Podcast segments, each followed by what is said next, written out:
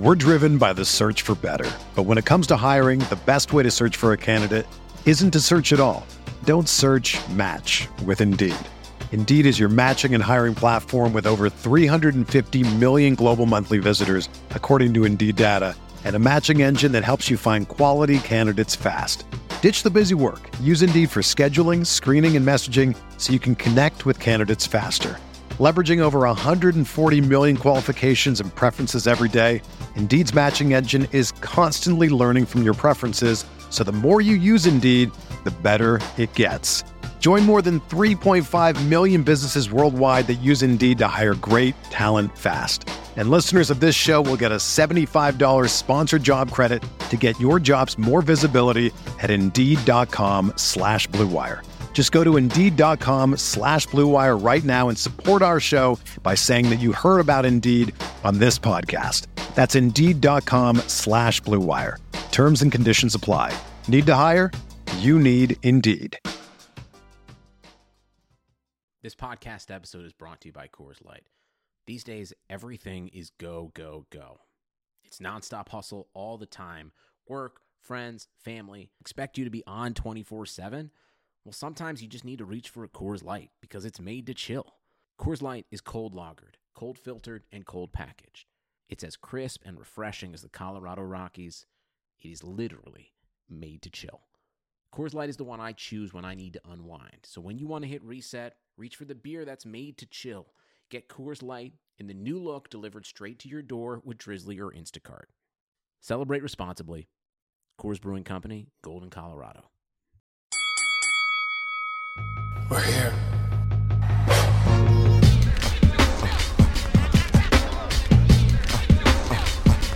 I wish I could give this feeling. I wish I could give this feeling. Uh uh uh uh uh on the corner. What up, everybody, and welcome to another episode of the Corner Podcast. This week's episode of the Corner is brought to you by Casper Mattresses. Casper is an online retailer of premium mattresses for a fraction of the cost. You know, me and Andreas are always covering events, we're always writing articles, but when we do have time to sleep, we lay our head down on a nice, pillowy soft, premium mattress from Casper Mattresses. Casper is revolutionizing the mattress industry by cutting the cost of dealing with resellers and going straight to you. No showrooms, no middleman. Everyone's seen those creepy guys trying to follow you around the department store. None of that anymore. You get your hands on a nice premium mattress by going straight to Casper Mattresses. Yeah, man. I mean, I, I got to get my rest. So Casper Mattresses is the, is the goods. I'm telling you right now. So listen, you can get fifty dollars off of any mattress purchase by visiting Casper.com backslash the corner and entering the promo code the corner. That's one word, the corner. That's Casper.com backslash the corner promo code T H E C O R N E R. Terms and conditions apply. What up, everybody? Welcome to another week of the Corner Podcast. Kel Dansby here. Old man Andreas in the building. I'm feeling a little sick, but you know what? No excuses. Time to buckle up, get ready for another week of combat sports, and you know, a little pop culture thrown into the mix. Dre, how was your week? I feel like it's pretty calm. You didn't travel. You got to chill with the fam. You're having having a great week. It seems like. That's what you think. Um, my daughter's starting, I mean, my wife is starting law school this week, so we're trying to figure out this whole thing with my daughter and work. And it's the first time there's like, uh, my mom's got to watch my daughter like four or five days a week. So this is an adventure. It's a whole, it's a whole new world, man. Like childcare, it's a whole new world. We're used to being stay-at-home parents. Both of us work from home.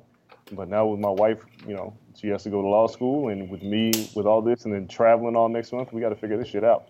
Yeah, that's bananas. Um, man, and thank thankfully, Kennedy is a saint, and she, you know, never cries, never throw tantrums, nothing like that. So it makes it really easy to watch her. You keep saying that. It's not true. I was just at your crib, Dre. She was nothing but happy, running around, eating a bunch of She was- pasta for Italian night. She shows out, man. That's, that's what she does. She sees people come over and she wants to act right. But as soon as y'all leave, she be talking shit. she got a she got a future in pro wrestling. She's living the gimmick. She she has the baby face gimmick when we're around. That's what it is. Um, all right, let's start this week off with uh, kind of where we left off last week. Nicki Minaj just can't shut up. What did I say last week about insecurity? it's showing through. Like, come on. Like now it's to a whole different level of insecurity. She she can't help herself. One, I didn't know she had a show slash podcast. Does everyone got a podcast now? Like, is this the thing to do? She's actively a rapper. So even then, mentioning Travis Scott and getting tight because Travis Scott beat her on the first week's sales on his second week. Is this the end of her? We asked it last week. like, oh, she's showing out, she's emotional. This might be the end of Nicki Minaj. She has to cancel the tour, at least domestically, with Future because they couldn't sell any tickets. It's not the end of her, but she acting like it's the end of her. That's that's the problem. I mean, like I said, it's everything that I said last week. Nicki Minaj is very, very insecure, and the numbers came out and proved it. Because it wasn't like it wasn't like Nicki got beat by Travis by like you know five thousand sales or whatever the you know the uh, the criteria for sales are these days. She she got beat pretty handily by landslide. And she's upset about it, but she's upset like she just like she doesn't have the number two album in the world, and she's melting down like Donald Trump on social media. Like she's she's making statements that are completely ludicrous. Like you know, Travis Scott selling shirts and stuff. So are you. Like, is it a crime to give away shirts with your album? Like, I look, feel like man, that's a pretty good pretty good way to go. Her rollout for Queen was terrible, and that's where it all started. The rollout, like I said last week, it was Kanye West levels The Life of Pablo bad. It was pretty bad her rollout. She came out with the wrong singles. She like everything was just bad. Yeah, if she would have dropped that Biggie joint as a single, it probably would have had a little more traction. It would have been a joint for the summer. Like she, she, they, she completely blew it doing that. Nevertheless, Travis Scott had a highly anticipated album. Not to mention, the shit is actually pretty good. So it's like, and Nicki's album is kind of trash. But the fact remains is that you have the number two album in the world and you're still bitching about it. What's today? Today we were recording. It is Thursday. Sweetheart, get off your high horse. let it go. Sort yeah, let let it go. Like you're tweeting yourself into a hole. And I know, like me saying sweetheart is super condescending, but I'd say it if she if it was a dude. Like you need to chill, relax. like you, you have the number two album. You know how many people would would beg and plead and, and kill their siblings for a number two album in the world, and you have that and you complaining? But every other album's been number one. Every like, other one. Listen, here's a fun fact: Drake didn't have a number one single on the pop charts until I think his uh, second or third album. Drake's a fucking superstar, and you never saw Drake was like, "Oh man, I didn't sell that many records." Like, yo, just relax. You, you're, you're gonna be fine. You're making money. Are you poor? like you you going at Safaree's hairline and Tyga's hairline, like you doing all these things. It just reeks of insecurity, which the new season Insecure is on. I actually love it, but it, nevertheless, I digress. Nicki needs to chill because the album's not good. That's her own damn fault, and people aren't buying it. She still has the barbs. They're going to support her no matter what. So you know, shut the fuck up. How about that? Yo, I mean, I don't think she's gonna shut up anytime soon at, at this point, she's trying to talk her way into being successful and drum up any interest. It's crazy. You do compare her to Trump. Like she's trying to get that, but the barbs aren't really on the level of Trump's followers at this point. Like they're they're coming up a little short. It's, man, it's it's just dumb, man. Like she, people are interested in Nicki Minaj. People love Nicki, Nicki Minaj. I don't. People do, and she's doing stuff to turn them off people that are like kind of fair weather fans who are like here today, gone tomorrow, you see Nicki doing all this stuff in the media and you're like, I don't like her.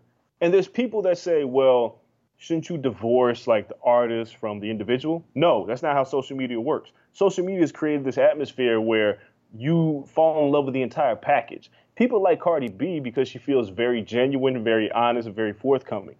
Nicki just feels very, you know, divisive and, and, you know, like she just feels like a snake. Like, why are you talking shit about Travis? Like, what does Travis Scott do to you? Nothing at all. Dated a Kardashian. I feel like she just put it all on like, oh, his girlfriend had to mention it. Like, really? Like Kylie selling I mean, makeup and shit. Like, I didn't know she was also capable of selling albums. Like, if my girl doesn't mention when I drop an album, like say we had this podcast and we were getting paid per listen, and she don't share it, we got a problem. But here's the, here's the thing though like are you saying that when Kim Kardashian is pushing Kanye stuff? Like, if, if it, like if you're gonna say about one person, say for everybody. The fact remains, your album was trash. Travis Scott had a better album that people enjoyed listening to, and Travis, like, there was no real rollout for Astro World. People knew it was coming for like two years. He's been talking about Astro World, but they never knew when it was coming. The album wasn't announced until like five to six, seven days before the album actually dropped, and people just jumped on it. Nicki's been talking about Queen. It was supposed to come out in June, and it got delayed. And then they she put out like Chun Li and, and all this other bullshit. Then it was supposed to come out August, and they they pushed it back a week, pushed it up a week. Like her rollout was trash, and that's part of the problem. But then the music's not good either. I mean, come on, man. Like you just gotta chill. That that's a fair point because when Meek was dropping shit and they were together, she was the first one to blast it everywhere, telling the Barbs to support, buy his album, listen to his single. Like she got her following behind Meek Mill, or at least tried to.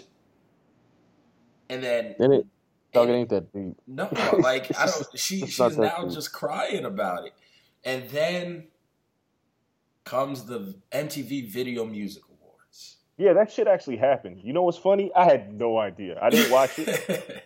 I just saw it on my timeline. Like I watched it through Twitter. People actually sat down and watched three to five hours, if you include the red carpet, of this show. I saw the entire recap and the good parts in ten minutes, and I put Huh. good parts in quotations. I watch like I'll watch the BET Awards because I like apathy tweet about it, like because they're they're bad, but there's like there's certain moments in the BET Awards like they always bring together the really dope reunions that you haven't seen in a long time. But BET they, feels they like a black tributes Twitter. too. Yeah, uh, BET does like a is a great Black Twitter experience. The MTV VMAs, first of all, the fact that it happened on Monday, it's like what? These award shows used to be on Saturdays and Sundays. Monday? Monday feels like a weird day to do an award show. At least it wasn't competing with like Monday Night Football or anything like that. Two, like, why are we even doing video award shows? Three, why There's no videos. Gambino- Yeah, like yeah, Child, y'all don't. Yeah, exactly. Y'all don't even show videos. But then it's then I looked at who won and like Childish Gambino didn't win Video of the Year. Yo, that's So- ridiculous, right? Like what? Nicki Minaj won something for Chun Li. Yeah, but like, what are we doing here? Like this was has been a great year for videos. Like between Kendrick's uh, All the Stars and This Is America, like there's been so many dope videos. But it just feels weird to have this award show that nobody cares about. The VMAs used to be a thing like 20 years ago.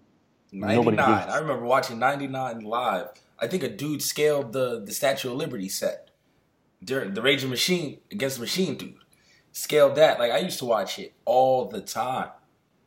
And dog. it was appointment viewing back then. It's not now. Nobody cares. Everything's done on the internet. Nobody watches anything on broadcast television necessarily. There's a few things that you watch, but uh, an award show for videos like Cardi B won an award. It was like that's cool. I didn't. Like, I did. I didn't know what's happening. I didn't care. I woke up the next morning and was like, oh shit, an award show happened. Like nobody cares. So I I, I looked at some stuff online, but I didn't care. You saw the Nicki Minaj droopy butt picture? Listen, it's it's going the wrong way, Dre. I, I know we understand. You saw Nicki's body before Nicki was Nicki. I, no, I I saw feel Nicki's body when it was, like it's it's it's worse. Like I saw Nikki's body post, like post whatever the first, second, whichever ones it was. Now it's just the, the maintenance for the for, for her body is out of control because it's like when she maintains it, it grows, and when it grows, like gravity takes effect. When gravity takes effect, it's sad. And now it doesn't look as good anymore. I've never look. I've never been a fan of like enhancements unless like you know you had a baby and you you know you want to fix your breast that's fine but like it's out of control now like it, it's it's like they're built like these cartoon characters like uh, anime. Like they're built like anime now. Yeah. and now they start falling apart. And, and and it's not cute. You know what's really not cute? Have you and I'm, I'm sure this has happened to you. Have you gone somewhere where you saw like a 60 year old woman with like an old boob job? You're And you're like- asking this as though we don't live in Vegas and we don't cover fights. exactly. Like When when you see it, all the like, rich ew. white men, like when we go, that's what's crazy because we always talk about urban loitering and stuff, right? During Floyd fights, we we detail the experience of people just sitting outside and all the ratchetness and all this stuff going on out there. But when you get inside these fights, especially UFC fights, there's overly tanned, just jacked, rich white guys. And some of them, yes, have 20 year old, crazy, fake bodied women with them. The others have their women that they've been with all their lives, but they want them to look like 20 year old fake bodied women. And the six, the 50, 55 year old, like the crow's feet are coming out. The, the skin is kind of leathery because it's like 30 years of tan accumulated on one body. And the boobs have just, yo, the, the worst part with the fake boobs, especially on like older women, when they spread to the right and left and you just got mad space on the chest, like it's the opposite of cleavage. It, it's, yeah. it's like, it's like their tits don't want to touch gloves before a fight. they're, they're just spreading away from each other. It's that, it's that disrespectful. So yeah, no, we we've seen it. It, it happens yeah. quite often in combat sports. We're just not. See, we've seen bad boob jobs, right? Boob jobs were, were hot in the '80s, '90s. Technology wasn't there, whatever. Women get two or three. Sometimes, you know, the nipple, nipples are looking in two different directions, like Bubba Ray Dudley. Shit, shit goes wrong. But this is the first time we're starting to see butt jobs and, and like you know the whatever the hell they're called, the fat transfers and all this stuff. And it's the first time we're seeing this and the longevity of these procedures, right? Because they just became hot maybe like seven, eight years ago. During during your heyday of the music video, video vixens weren't getting this shit, right? Nah, not like this. This is outrageous. Like if you were a video vixen, you, you kind of just came naturally stacked, or you were just mad pretty in the face. Yeah, no, I mean, you know, women have had work done, but the way they look now, like if dog, just if you scroll through Instagram, you're like, come on, all the like, time, really? hundred thousand followers, two hundred thousand followers. They just I, the Doctor Miami's of the world. The surgeons have become famous. It's so popular. Yeah, but dog, Nikki, it just looks terrible. She's just she ugh yuck. It's gotten too big, like you said, gravity, man. Gravity, father time, undefeated. And she yeah. got to do something. Like K Michelle took hers out. I feel like Nikki might have to go on the same wave. It's okay to be flat bottomed or at least small bottom. Like perfect example, fifty year old J Lo. J Lo probably had a little work here, here and there, but I feel like the rump has stayed the same. It's not obnoxiously big. It's just tight. Like she's still a fly girl, and she just shaking in front of A Rod's face. He's looking like a toddler. He's just so damn happy. Like he, he looks like when you throw on a good cartoon for your child on Netflix and then they're just wilding out, but they just stop, and they're just like, and they just throw like a fit of happiness. That was A Rod looking at J Lo shake it this weekend at the MTV Awards. He's living his best life. Like he he was so happy to just be with her and be like, yo, I've been seeing this ass from afar for four decades. I got it. Yeah. That's but that's Nikki, she should be the blueprint. Nikki's too far from that though. No, she's gone. She can't, Yo, she canceled the tour because she said she didn't have enough time to rehearse. Dre, what does she do that takes rehearsing? Is she a dancer? I mean, she may have dancers on stage. I could see that being something. She has other people who dance. Look, man, I don't know. what I do know is that I don't care, and what I do know is that I don't give a shit about why Nicki Minaj is canceling the tour. It's just like, dude, just take these L's, just take them. Yo, so you once again, you, we talk about all the time, like, okay, you had Kendrick in the BT offices, they could try to front on him. You had Drake in the BT offices, they told mm. you to go do shit about Gucci Mane. But you've seen these guys when they were so early, being, you know, with the Hip Hop DX, the two dope boys, all this shit. You've always had your, your ear to the streets and to the culture. Nicki was one of those people. Do you feel different? Like, you always say, yo, it's dope to see Kendrick and, and go and do Kendrick documentaries and see where they are now because you thought like, yo, that style of rap could never take it this far, right? It's kind of like you're proud that it has and transcended. Do you get the opposite feeling when you see someone like, yo, I saw them, they had so much talent, so much potential. I saw them so early. I had them in the office, and it's gone to shit. Do you feel that same way when you see these things happen? Like when Charles Hamilton had his meltdown, I was like, oh, that's great. Like, like, and now we see like Nikki and all this. Stuff. Like, do you feel bad when it goes the opposite way? Yeah, I mean, with, with like I said, when I met Nikki, like a lot of the things that I'm seeing now, there were remnants of that when I first met her, and uh, like I said, we we you know we did our blog with her, and uh, we had her do a, a, live video blog. Like this is when "Beam Me Up, Scotty" came out, and uh, she was talented, and I, and I said it, and that's why I brought her up. Like I was like, "Yo, we should do stuff with Nikki. She she could rap. Like there's not too many women that could rap. Like this is 2009, so it was like there was really nobody else in the game, and like yeah, my boss was like, "Fuck off, get out of here." Um, you know, but but I saw that she was talented, but she wanted to be. And Deb Antney, like if anybody knows who Deb Antney is, she's on like Love and Hip Hop. Waka Flocka's mother. Uh, Waka Flocka was actually in my office too. I had no idea who he was. Um, he was because he wasn't doing anything at that point. It's 2009. I just knew that was Deb's son. Me and Deb were cool. I haven't talked to Deb in a long time, but Deb was like, "Yeah, she wants to be a pop star," and I was like, "Okay, I can see that." But what did she do? She's like, "She could sing," and I was like, "Yeah, get the fuck out of here." But then I heard some stuff and I was like, yeah, okay, I can see. Oh, she managed Nikki, right? She was Nikki's first yeah. manager, and then Nikki dropped her. Yeah.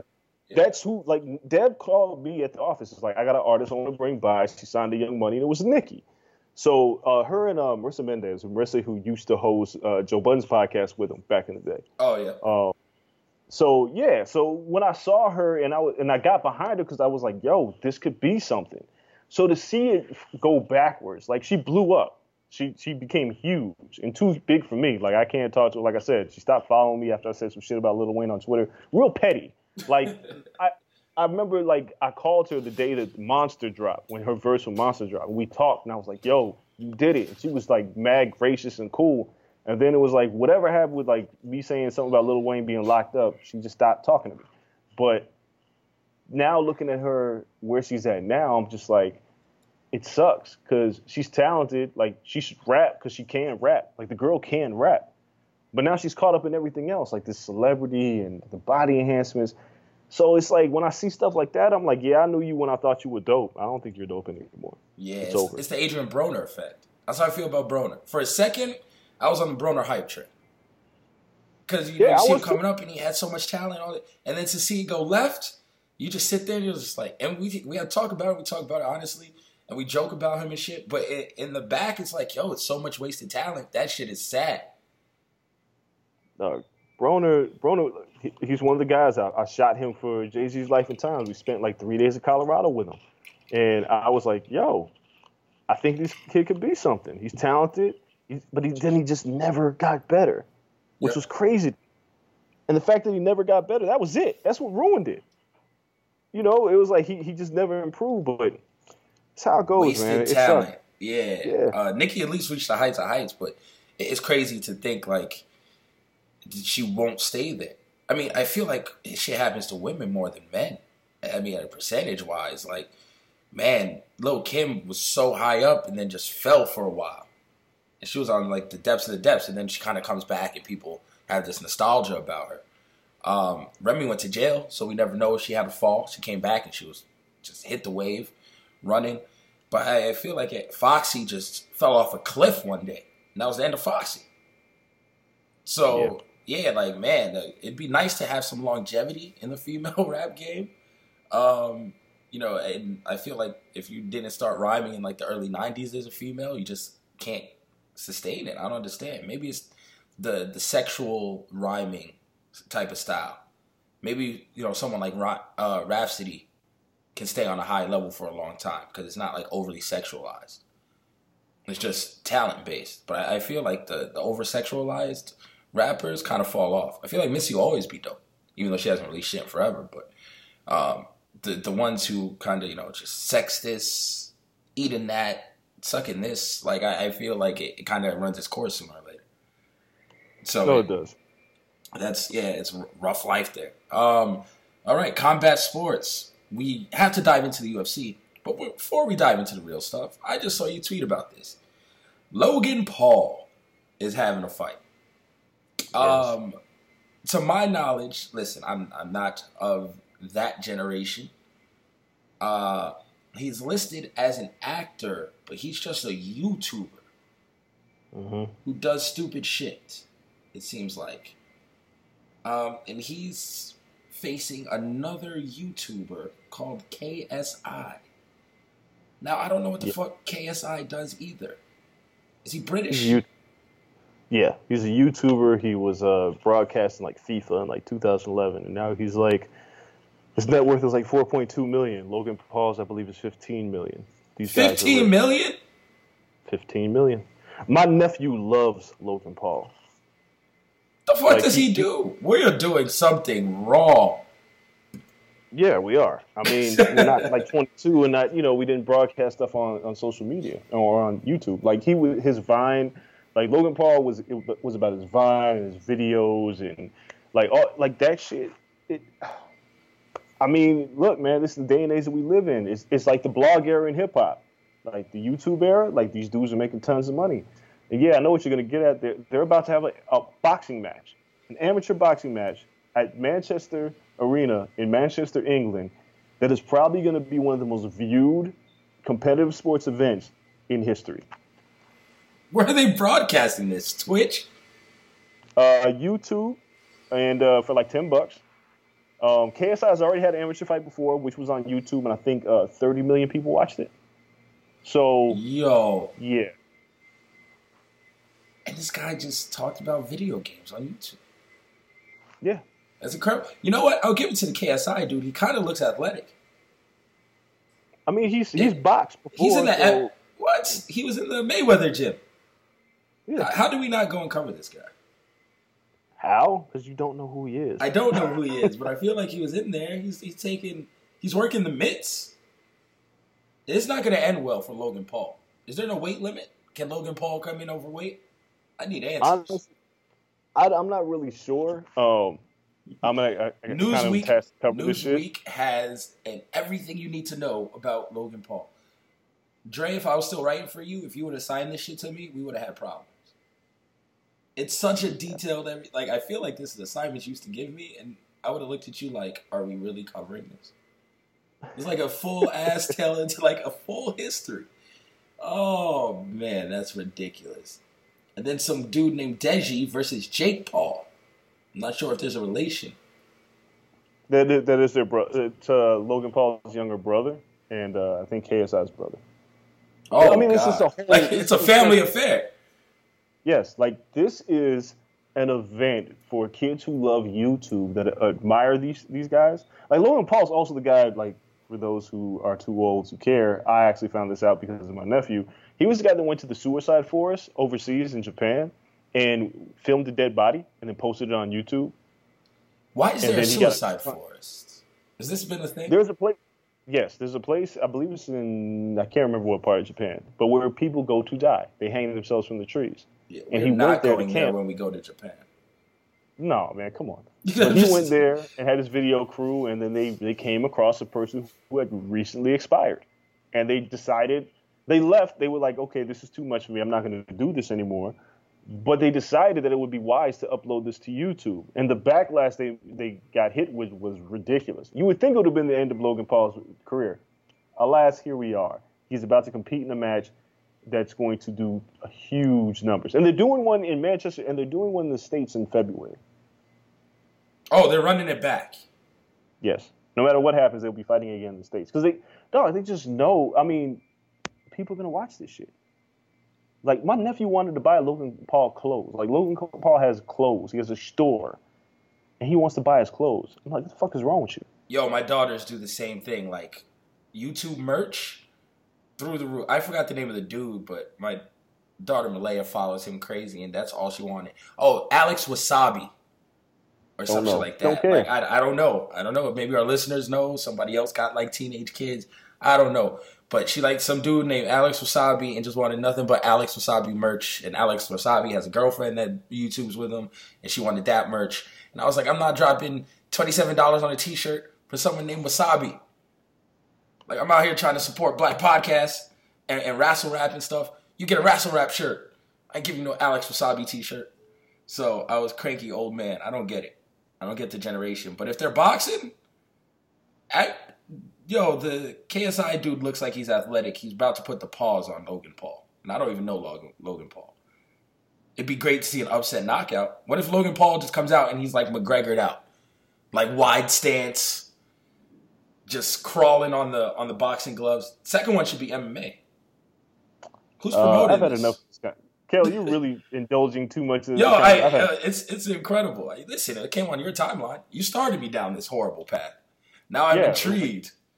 my one of my uh, UK writers was like, "Are you aware of this?" And I was like, "No." He was like, "We should probably cover it because it's going to be the biggest amateur fight in history." And I was like, "Get out of here!"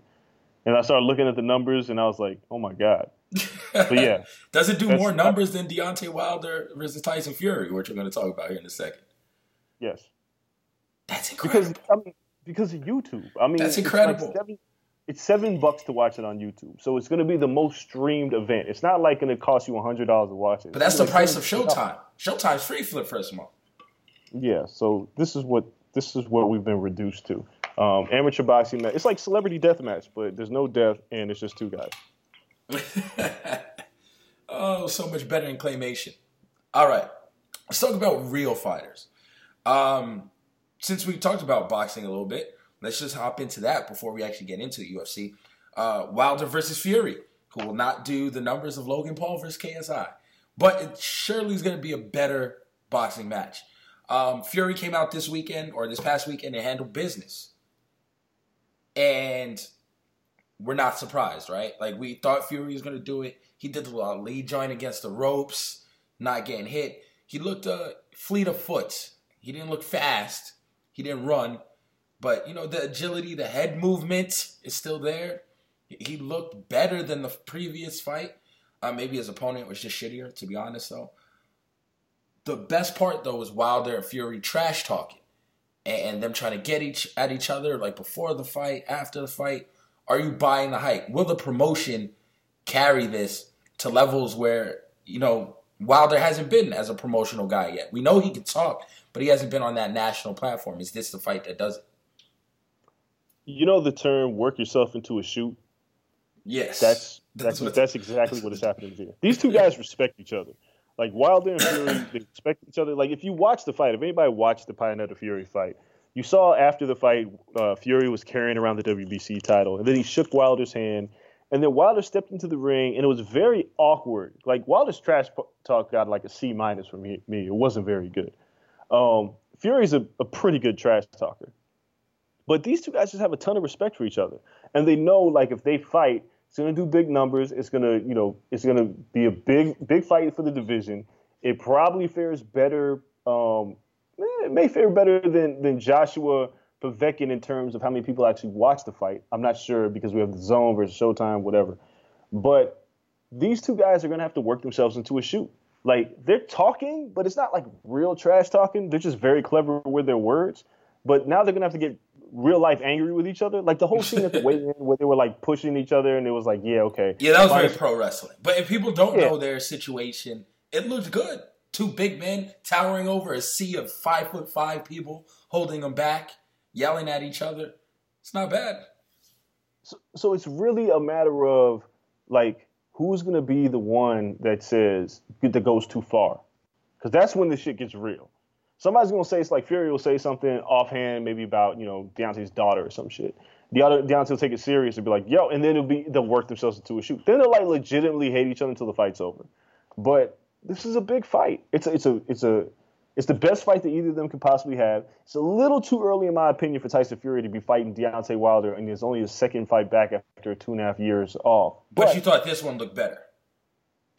Um, I mean, this was like a glorified sparring session. This was mainly Tyson Fury getting ten rounds in, right? Like he could have knocked dude out, but he didn't have to. He really wanted to work on his conditioning and his cardio. Like he, you could visibly see what he was doing. But now you're going to be fighting a 12 round heavyweight title fight against the probably the biggest puncher in the heavyweight division. So a completely different story, right? So it's like I wish he got another fight in against somebody like uh, Derek Chisora or uh, Joseph Parker or Dillian Whyte, somebody. Now you're jumping in the deep water with Deontay. Like I'm pick, picking Deontay to win this fight. I'm Oh yeah, like not- Fury didn't look that good, but still defensively, he's going to present challenges to Wilder. Oh, that absolutely. Wilder hasn't hasn't seen. Like really, the guy is pretty good at not being hit. He leaves a little to Well- be desired with hitting people right now. The hand speed really isn't where it used to be, but the defense seems to have picked up. Well, the thing about Tyson Fury is that if Tyson Fury was active, I would have picked him to beat Wilder. I wouldn't have a problem doing this. I think it would. I wouldn't say easy work because Deontay is way too um, unorthodox and reckless. There are things that, that we say this all Deontay the does. time. He has no jab. He, he just refuses to throw the jab. Well, like he'll he'll kind of paw with a jab, but like if he hurts you, he crowds himself. Like he he runs in real close, doesn't really use his reach. Tyson Fury's a better boxer by like a country mile. But right now, it's like you need more time to work on those skills. Like right now, like working on your cardio isn't going to necessarily get you past Deontay Wilder.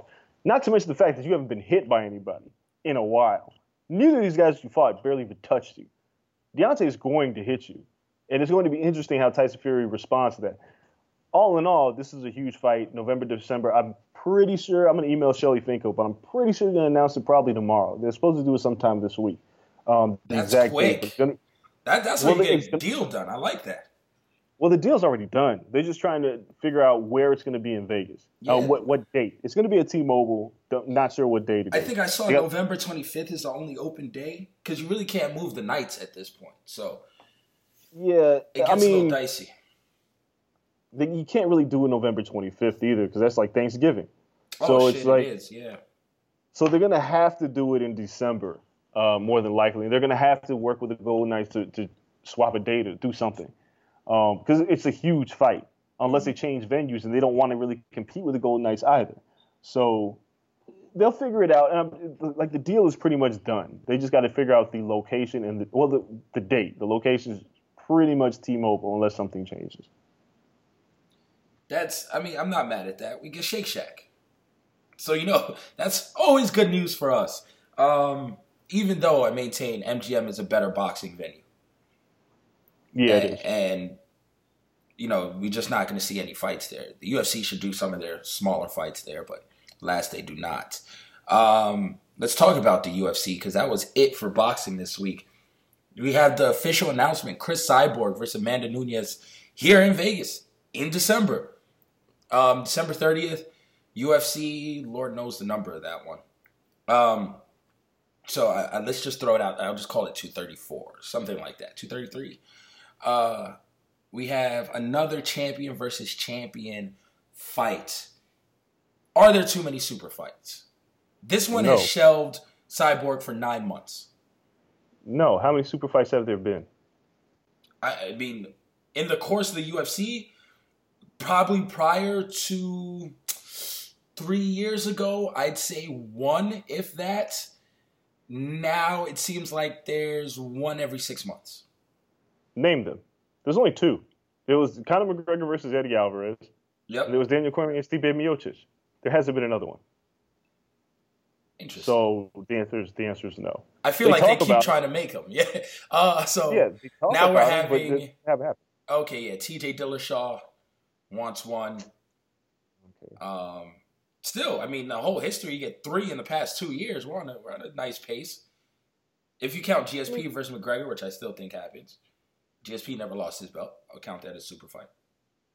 I don't. It's it's not a. I mean, it's not a champion. Like champion versus champion fights are different. Like Cormier versus Stipe was a true champion versus champion fight. Um, And now Conor what for the getting- two divisions? Now it's Brock Lesnar, and the two divisions are on a standstill. eh, who cares? All right. Like, oh, how you've changed. no, but I'm just saying. Look at, the heavy, look, look at the heavyweight division. Is there anybody in the heavyweight division you're like, man, you're getting robbed of a title shot? The only person You're you just shitting on Curtis Blaydes. Yeah, He's the only one. He's the only one. He can wait. yeah. Like, he rushed to the top anyway. Fight some people. Yeah. Look at the light heavyweight division. Like, what is Daniel Cormier really ruining? Didn't Blaydes lose to Ngannou? Yeah, he lost to Ngannou a long, Long time time. Yeah, I- I- he could run that back. Yeah, but I'm just saying, it's like, come on, like nothing's getting ruined in the light heavyweight and heavyweight divisions. You guys can go beat each other up. Like none of you really deserve a title fight. Like Curtis Blaydes doesn't deserve a title fight. Like What- he's what's next for Gus then? Because Gus Uh, deserves something. Not that you're entitled to anything. He's had two already. Yeah, but I mean, you know, with Gus, go fight. Uh, Jon Jones. I've heard rumors. John John is testing. We saw him on Yeah. that list. John John is back. We don't know when Brock Lesnar officially is back in the testing pool. Even though SummerSlam, which we'll talk about, he's a lot smaller, so he's training. Um, well, yeah, I, I'm telling you, that fight is happening in January, February. Cormier. That fight is absolutely happening in, in more than likely January. he looked Uh, good. the first big part of January. But yeah, I mean, That should happen in Brooklyn because I don't I don't know if you pull another Vegas card after December 30th that quick. You sometimes we've had like an early February one. You can. Yeah, they they've gone late December, early February before. I think it was McGregor when he lost to Diaz. Uh, it was like Yeah, February sixth or some quick- shit. They used to do them quick all the time. You used to have your year-end show, and then you'd have the Super Bowl weekend show. So that's changed a little bit now. They're trying to spread shows out, but Yeah, um, Yeah. I mean that's possible, but I mean Brooklyn has been getting that like you know February March card. That's not a bad bone to throw to Brooklyn. Their cards have been trash, so might as well throw them a bone and give them a dope fight. But listen, anywhere, anywhere that it goes down, DC was throwing throwing a lot of shade during uh, SummerSlam at one Brock Lesnar. Um, let's talk about Cy- Cyborg Nunes. Does Nunes stand a chance? And it's early. Does she stand a Um, chance? Because I'm going to say no. Because over the course of this podcast, you have convinced me Nunes is good, but she's not overly great. She just really hasn't No, fought yeah. anyone to test her. She, Holly Holm probably a- gives her problems. and I've said that from the beginning. I think Holly Holm gives Amanda a lot of problems. Um, Amanda's fought the right people. I mean, Shevchenko fight obviously, but that was close. Uh, but Cyborg's just on a completely different level, and then she's got to move up to fight Cyborg too. And Shevchenko's what 125 now. Yeah, that's what I'm saying. Like So it's she, an she had undersized. problems with a 125 pound champion. So you know, Amanda, does she stand a chance? She's probably going to be the best person that Cyborg has fought, uh, if we want to say anything about it. But I just Cyborg is a fucking murderer, and uh, I like Amanda, but no, I think she gets blown out. Well, I'm not gonna say she gets blown out. I'm gonna say that It stops that within fight- two rounds.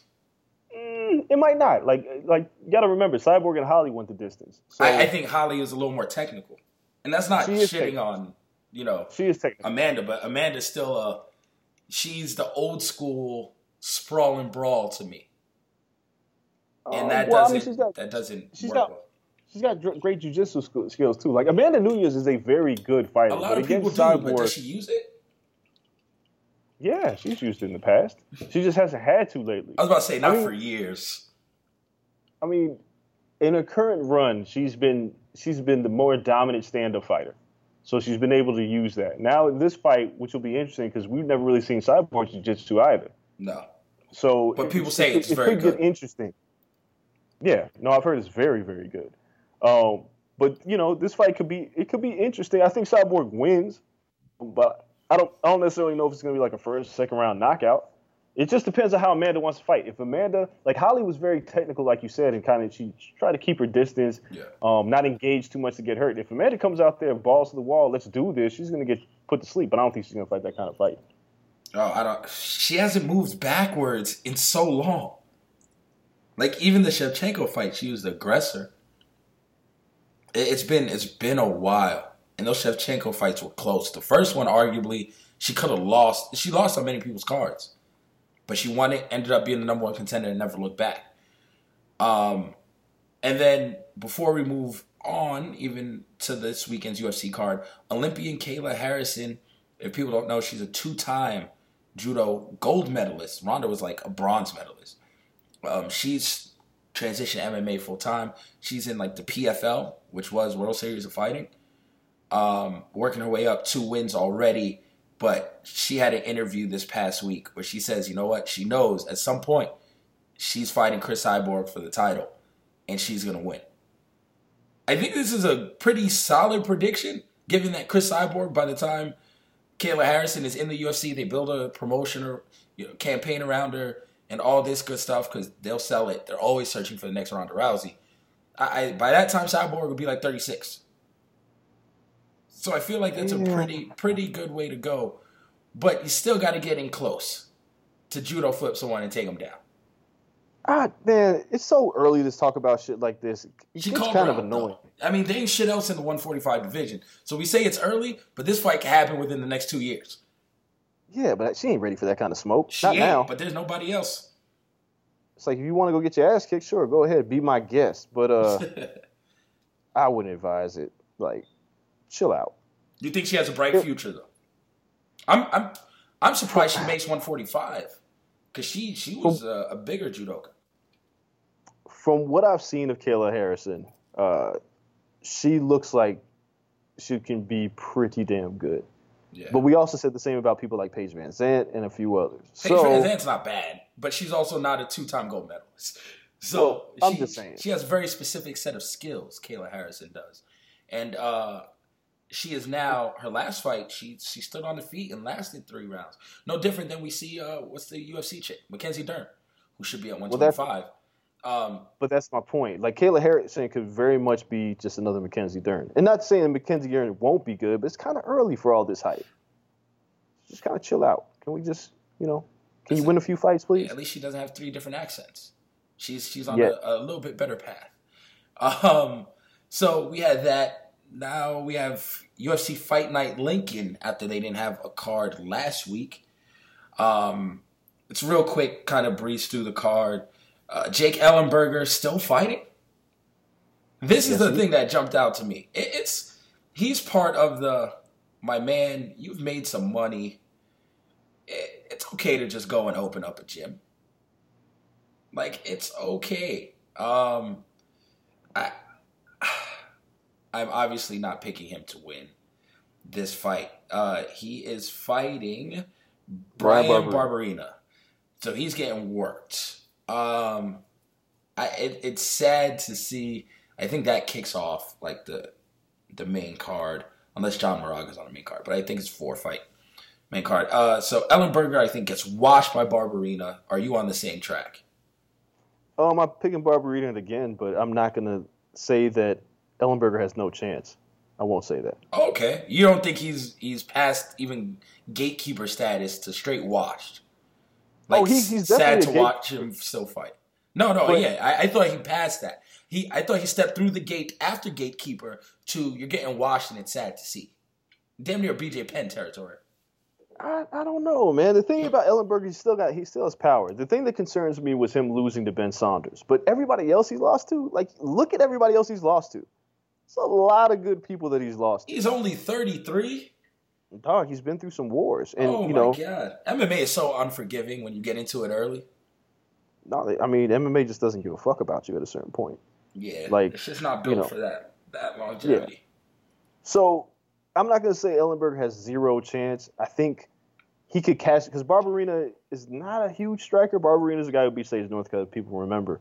Um, but I just, I don't know, man. Like something tells me that there could be a something left that gets Ellenberger a win in another damn fight that nobody really wants to see. that would be interesting. Uh, we have Angie Hill versus Cortney Casey. Angie Hill is one of the best followers on Twitter. She is hilarious. The cosplay game is on a thousand every time she steps out in her gear. Um, hopefully, we get some dope weigh-in shenanigans. I'll pick her just because she's cool as hell. Yeah, I'm picking Angie as well. Um, Angie's pre- she's pretty good. Um, she's just had a few bad breaks. yeah, I mean, she's had some tough ass fights. Yeah. as well. Um, that Invicta run was still really good though. When she became champion, that really changed her, and you know she's she's a good person in the strawweight division. Um, co-main Michael Johnson versus Andre Touchy Fili, one of my favorite nicknames in MMA. Uh, I'm taking Fili. Michael Johnson is so weird though, because he knocks out a guy like Poirier, but gets knocked out by other like damn near knocks out Gaethje twice, gets knocked out by Gaethje. It's so hard to pick against him at times. Cause you He's just don't know. Yeah, like he got the power to put anyone out. Again, Poirier, who I don't think has lost since. He hasn't.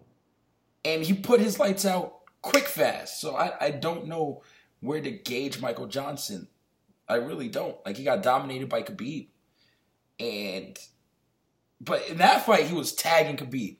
That's why people have, you know, kind of a caution when they're talking about Khabib beating McGregor now. They don't point towards, you know, his last couple fights, like, oh, look at Khabib got tagged. Um, because what, even the Barbosa fight, he dominated pretty easily. They go back to the Michael Johnson fight. I was like, yo, Johnson was piecing him up before he dragged Johnson down. So, uh, man, I don't, I don't know where to put Michael Johnson. I'll take Andre Fili, but I, I'm not. That's a fight I'm not too confident in. In my pick. Yeah, I'm picking Michael Johnson. Oh, for all the reasons that okay. you just said. Yeah. He's, he's he's pretty damn good, and he you know he's had again another guy who's had a few bad breaks, but he's had some great wins. Um, and he's also gotten better over the years. If you look at Michael Johnson when he first came in versus the Michael Johnson of today, um, coming down the lightweight seemed like the right decision. I mean, I'm sorry, not lightweight, featherweight seemed like the right decision. So it'll be interesting to see how he performs. Feel—he's a guy who is guy. I just you know he's okay, and you got to remember he got knocked out by uh by Yair Rodriguez. Oh, this And is so- at featherweight. Yo, Yeah. that's he's a big featherweight. He's Because he, big. he wasn't a like Michael Johnson, like he wasn't a small lightweight. No, no, not at all. So this is an interesting fight. I'm gonna go. I'm gonna pick Michael Johnson though. I think Michael Johnson is gonna use his wrestling. It's something he's kind of avoided lately uh, to get the win here. Um, but I think it, it could be a decent fight. We'll see. No, I think it's gonna be a good fight either way. Um, Michael Johnson really doesn't have boring fights. If anything, to his credit, he's never boring. Even the Khabib fight was wildly entertaining. Um, Yeah. and then we have Justin Gaethje versus James Vick in the main event. They are doing Justin Gaethje no favors. Like Okay, he's so- gone through the murderer's row of murderer's row. Uh, I feel bad, man. I like the guy as a fighter. He's a great fighter. He's always entertaining. The the chin never recovers, and he's been through wars. Uh, I don't know how James Vick really loses this fight. I And- do. and James, James Vick, Vick is not is- as good as that. Look, look. James Vick is good, but he is not that good. Like this. Okay. James Vick is a guy who has looked good lately. Look at his resume and look who he's fought. The way Justin Gaethje loses this fight is if he's shot, not because James Vick is better than him. And I'm not necessarily sure that Justin Gaethje shot. Justin Gaethje lost to Eddie Alvarez and Dustin Poirier, a former champion and a guy who was on the verge of a title fight. Yeah. Now he's fighting James Vick. James Vick's biggest victory is against who? Uh, Joe Duffy. Trinaldo? Joe Duffy, and where's Joe Duffy now? And the other guy was Francisco Trinaldo, who was ranked at the time. Yeah, And, and, and then the, the crazy thing Abel is, Trujillo. Gaethje's, Trujillo. Ga- Gaethje's the underdog in this fight. And I, I guess people keep looking at the Poirier fight and was like, man, he's washed. Look, man, skill wise, Justin Gaethje can get the job done. He's going to push ahead. He's going to fight. James Vick also has been knocked out before. Once by Dariush. Neil Dariush, just I think Justin Gaethje wins this fight. I just something tells me that dude, he's not finished. It's weird. not- I, I hope so because he's so entertaining, so good. Talking about MMA just taking someone's soul at a young age, and not that Justin Gaethje's done. He's 29 years old. Yeah, For the wars he's been in, I, that's almost mind-boggling that he's not 30, that he's younger than me, with just classics under his belt. That Yeah. he should have another five, six years ahead of him, but the style does not lend itself towards that. no, man, the style doesn't lend itself to longevity, and a lot of guys that fight like that, you're you're never gonna last fighting that style. Um, but I, I just don't think James Vick is the guy that's gonna be the one to put him away. Um, I think it'll be somebody else. I think we look at we're looking at this the wrong way. I, I could be totally wrong. Like he could be completely shot. I just don't think he is. Yeah, I mean, James Vick, he's had some good stoppages, but it's not like the power is lights out by James Vick. He tries to go, you know, all three rounds, and to beat Gaethje, you what we've seen is you got to put his lights out. Yeah, you. I mean, you have to. He's not a guy that just kind of goes away. Like you have to get rid of Justin Yeah. Gaethje. Or, 'Cause or he's gonna, yeah, he's gonna take your leg off. Like he's literally gonna chop your leg off with those kicks. So you and better put his ass literally out. what I said. But that was my biggest concern. Can Justin Gaethje stop those? I mean, can Ju- James those Justin Gaethje leg kicks? I don't think he can. I don't know. That's the only bad thing about being like the taller guy in MMA. Like in boxing, being the taller guy and having the reach advantage is so good, right? In MMA, sometimes it works at a disadvantage because that leg is really far out there. And it's a lot of real estate for someone to just kick the shit out of your leg if they're good at it. That's why Jose Aldo, like, if someone was bigger than him, you're like, okay, they might have some reach, but he was going to take your leg off with these kicks, um, that which he stopped throwing inconceivably now in his career. But I feel like Gaethje's going to do the same thing. You might have swayed me to be on Team Gaethje for this fight, and I hope so. Man. Yeah. He's, he's entertaining. I don't. I don't care if he loses five times in a row. He better be on this Cowboy Cerrone plan where the UFC never cuts him. Yeah, he's, just too much fun to watch, man. I mean, get the guy paid. He's gonna he's going to make you some money. Oh, That's yeah. what he's going And he, he's this guy. He can headline You know what? You don't have to put him on pay per views. He'll headline your TV cards and people will tune in because they know they're I getting mean- sheer violence. If you want a comparison that works for Justin Gaethje, he is the Arturo Gatti of MMA. Oh, he's a guy who's going to come. He's going to fight. Uh, he may not win every fight, but you're going to get your money's worth. Yep. And, And the fan base doesn't you know, care if he loses. He, he loses nothing by losing. shit. Yeah, don't they don't give a shit if he loses. And why should they? Like you come here, you came here to be entertained, right? So Yep. this is what you're going to be, entertained. So yeah. Dana would never cut a promo about how boring his fight was, and, No. and the sham of a fight. So no, you're you're right. Damn, might have flipped me on that prediction. Um, all right, it looks like we're transitioning to the last segment, pro wrestling time. Got a Oh, nice boy. little bit to talk about. Um, it's WWE heavy this week.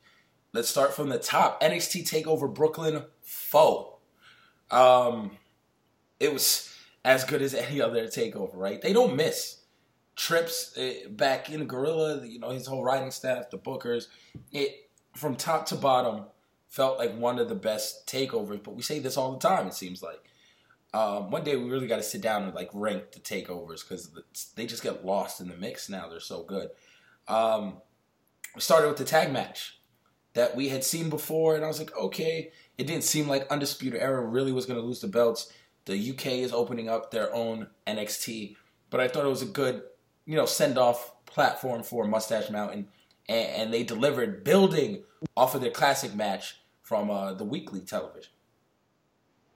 Yeah, man. I mean, this was another great match. And it- it- like when I watched that match, I was like, "Oh shit, the rest of the card's got a lot to live up to." Because that was that was a hell of a match. That final stretch. I mean, there's a couple things here. Tyler Bate is an exceptional talent. Like watching Tyler Bate wrestle, he has been remarkable. When he was the, the UK champion, his feud with Pete Dunne, and now these tag matches against the uh, the Undisputed Era, he's been really good. He's wildly Also- strong for his size. Yeah, like that power bomb spot. Yeah, when- he's, when he he's like a little when he triangle- Cesaro. Like he reminds me Yeah. of old school Cesaro that people like. Like that power bomb spot where he powered out of the triangle choke and then power bombed Kyle O'Reilly into Roderick Strong, who had the stronghold on uh, Trent Seven, was great.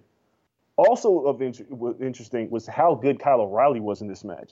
Kyle O'Reilly's kind of going back to the catch submission wrestler type of Kyle O'Reilly that a lot of people saw on like PWG or the early Red Dragon. Well, not even early Red Dragon, some of the Red Dragon stuff. Um, and there was there's remnants of Sleazy Kyle popping out too. Like if anybody saw Sleazy Kyle in PWG, he was a very fun Kyle O'Reilly when he was PWG champion. Those two stole the show. Not that Roderick Strong and uh, Trent Seven weren't good because I thought everybody was good in this match, but Tyler Bate and uh, Kyle O'Reilly just it, it was really good from front to back. I really enjoyed that match. I saw something on Twitter that made me think, and I think I agree with them. I, I wish I remember who said it.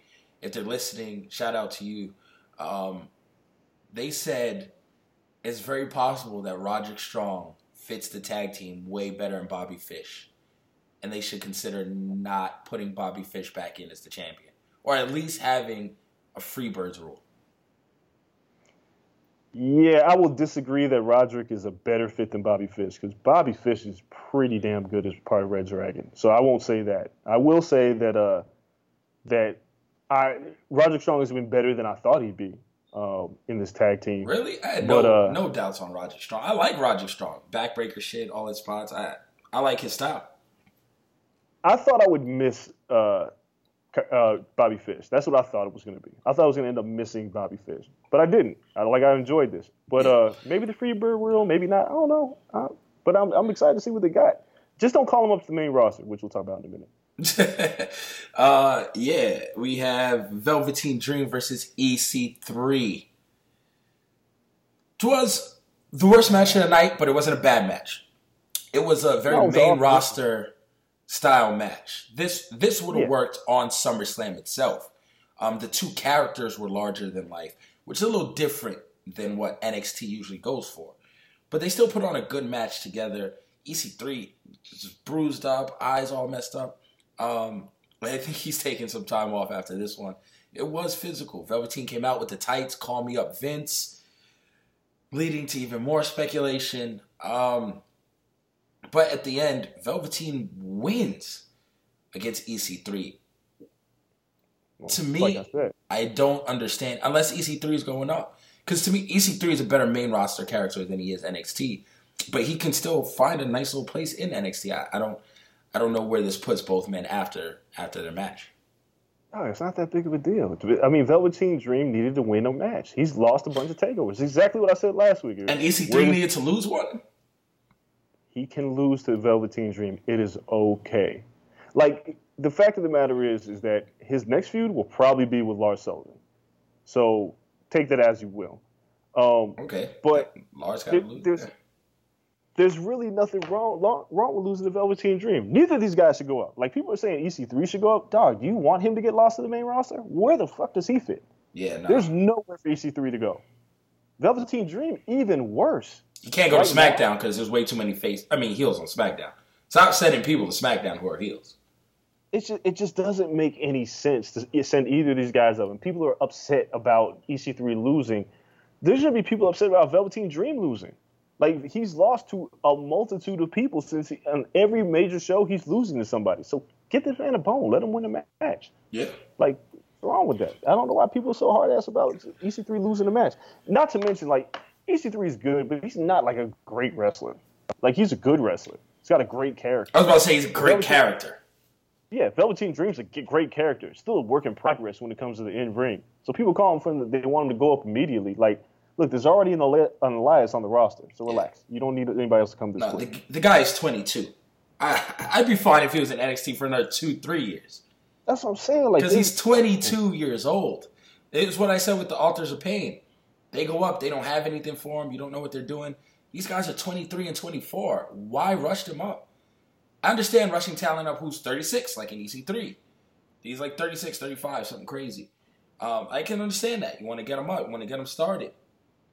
I, I don't understand it with these young guys. He yeah, EC3 is 35. If he wants to go up, cool. But yeah, like these kids who are 24, 25, are they supposed to be on the main roster for 20 years? 20 years? No, just leave them, let them grow. Treat it like the Indies. People are in ROH until 29, 30, 31. New Japan until that same age. Leave them in NXT till that same age, damn it. Give them some time. Four, four or five years in NXT shouldn't be a bad thing if you're that young. No, I uh, I hate, and we'll talk about this as well. Like I really hate what NXT has become in the sense that Let's talk about You it now. even enjoy this the is- show. This, yeah, this was the main key, and we'll talk about you know it again when we keep going. But you said during the event and on Twitter that it's ruining the events, the takeover events, because everyone who loses, people are like, oh, they're going up. Oh, who's getting called up to the main roster? And I, I would personally like to see call ups only done the day after Mania. Like I, I don't want call ups. Like if you didn't go up the day after Mania, your ass is in NXT for the next year, regardless of what happens. I just like so many guys have been called up to the main roster after WrestleMania and SummerSlam, which is like the only, the, really the only two times where people really get called up. But when you start watching matches and you start going, you watch the match instead of saying this was a great match, you start going, oh, he's getting called up. Like if you watch social media, like my timeline was littered with mentions about is he getting called up? Oh, Adam Cole's ready to get called up. Somebody said, like, have you guys watched the main roster product first of all, and seen how shitty it's been? You want these guys to get called up? No thanks.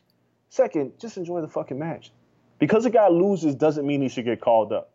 That's a it's a problem that I have. Like EC3 losing doesn't mean he should get called up. Wrestlers lose. Let them grow. Let NXT become a brand because the hardest part about NXT now, which is great because I don't see Ciampa going anywhere anytime soon. The hardest part is as soon as the guy drops the title, he's getting called up. Bobby Roode, Drew McIntyre, or Drew Galloway, whatever the fuck you want to call him. Shinsuke Nakamura, Samoa Joe, Finn Balor, Kevin Owens, all of them lost the title and got called up immediately. Yeah, There's nothing fun about that. Like, let somebody lose and come back and try again. Let's make NXT a real brand. I feel like Samoa Joe did that, right? He lost the belt and then got like another chance at it. Yeah, but I, what I'm saying, it, but the call up was, to people became inevitable. And with Adam Cole losing the North American title to Ricochet, people were like, oh, it's time to call him up. For what? What do you want? Like, just enjoy uh, the Undisputed Era. Just enjoy them. Like, Authors of Pain, as soon as they lost the titles, call them up. Because they feel like there's nowhere else for them to go. Well, the same question should be asked when you're on the main roster and you lose a major title. Where do you go from there? You rebuild. everybody does the same thing. Like NXT needs to be a brand where you should be allowed to lose and build rather than people watching it going, man, if he loses, he's going to get called up. It's fucking stupid. It's it's like it's annoying as hell. I, I feel your pain on that. Like, you were really on it. Like it's coming across. Like it was. You had to have said it like every time. Every time a match ended, someone was like, "Oh, this person's going up." You were like, "Again." Yeah, Like, I no, see it I was like again. people started apologizing because they were like, "Oh man, I, I didn't mean to upset you." It's like it's not upsetting. It's just like it's not enjoyable. It's like watching a movie and knowing the end is about to happen and trying to enjoy the movie, and people just keep talking. Oh, he's gonna die. Like I don't want to know that. Can I just enjoy the damn movies? Don't you hate when you watch a movie and people act like they know what's gonna happen and they're wrong? That's like the worst thing about pro wrestling. People act like they know what's going to happen. Like we make predictions, we have fun here and there. But when you watch a takeover and people are like, this guy's got to lose because he's got to get called up, and this guy's like, come on, man, can we just enjoy the match? Can, can I just have that?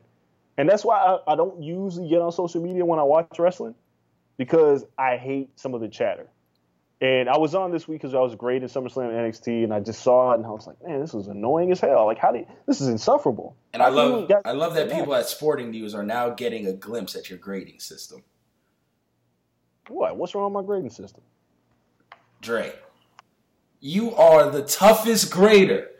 If you were a professor, which you still got time, if you decided in 20 years to be a professor like uh, Kevin Blackistone and still do your journalism thing, I would not be surprised. And I would tell my daughter, or uh, 20 years, listen, my grandkid, whoever the hell's around, do not take his class. Because he's just handing out C's like they're going out of business.